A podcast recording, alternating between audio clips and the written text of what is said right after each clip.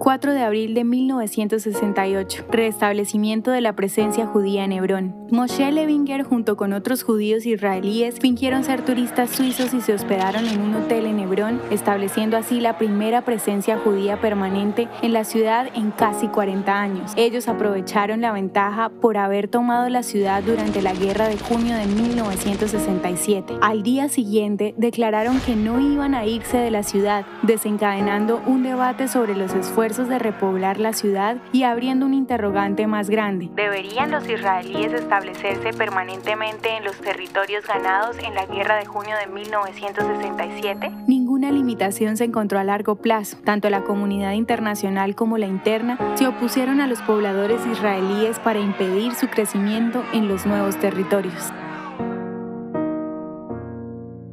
¿Te gustaría recibir estos audios en tu WhatsApp? Compartimos nuevos episodios todos los días. Suscríbete sin costo alguno ingresando a www.hoyenlahistoriadeisrael.com. Hacerlo es muy fácil. También puedes encontrarnos como arroba hoy en la historia de Israel en Instagram, Facebook, Spotify y otras plataformas digitales. Comparte este audio para que otros conozcan más acerca de Israel. Este proyecto es realizado por Philos Project. El contenido original de hoy en la historia de Israel fue provisto por el Centro para la Educación sobre Israel.